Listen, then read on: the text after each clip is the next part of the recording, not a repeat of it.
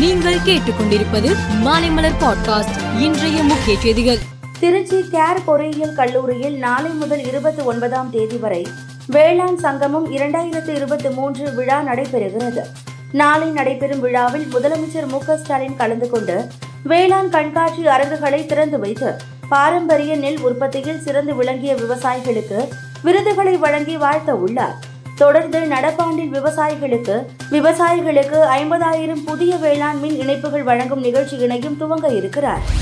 பாஜக மாநில தலைவர் அண்ணாமலை திமுக ஃபைல்ஸ் டூ வெளியிடுவது குறித்து அமைச்சர் சாமிநாதனிடம் நிருபர்கள் கேள்வி எழுப்பினர். இதற்கு பதிலளித்த அமைச்சர் சாமிநாதன் திமுகவினரின் சொத்து பட்டியலைத்தான் அண்ணாமலை வெளியிடுகிறாரே தவிர ஊழல் பட்டியல் இல்லை. எனினும் அதனை சட்டப்படி சந்திப்போம் என்றார். மகளிர் உரிமை தொகைக்கும் மதுபான விலை உயர்விற்கும் எந்த சம்பந்தமும் கிடையாது. மதுபான விலை உயர்வு என்பது ஏற்கனவே முடிவு செய்யப்பட்டது என அமைச்சர் முத்துசாமி தெரிவித்தார். மேலும் அனைத்து மதுவிற்கும் விலை உயர்த்தவில்லை. எனவே இரண்டையும் தொடர்பு படுத்துவது சரியாக இருக்காது என்றார். மத்திய பாஜக அரசுக்கு எதிராக எதிர்க்கட்சிகள் நம்பிக்கையில்லா தீர்மானம் மக்களவையில் கொண்டு வர முடிவு செய்தன. அதன்படி காங்கிரஸ் எம்பி கௌரவ் கோகாய் மற்றும் பாரதிய ராஷ்டிரிய சமிதி எம்பி நவ நாகேஸ்வர ராவ் ஆகியோர் நம்பிக்கையில்லா தீர்மானத்துக்கான நோட்டீஸை வழங்கினர். நம்பிக்கையில்லா தீர்மான நோட்டீஸை ஏற்ற சபாநாயகர் ஓம் பிர்லா அனைத்து கட்சி தலைவர்களிடம் ஆலோசித்து விவாதத்திற்கான தேதி அறிவிக்கப்படும் என்றார். கிரீஸ் நாட்டில் காட்டுத்தீயை அணைக்கும் பணியில் ஈடுபட்ட விமானம் விழுந்து நொறுங்கியது.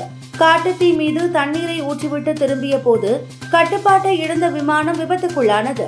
இந்த விபத்தில் விமானத்தில் இருந்த இரண்டு விமானிகளும் உயிரிழந்தனர். ஜப்பான் ஓபன் பேட்மிண்டன் தொடரில் இன்று நடைபெற்ற பெண்கள் ஒற்றையர் பிரிவின் முதல் சுற்றில் இந்தியாவை சேர்ந்த பி வி சிந்து மற்றும் சீனாவை சேர்ந்த யாங் ஹீமான் மோதினர்.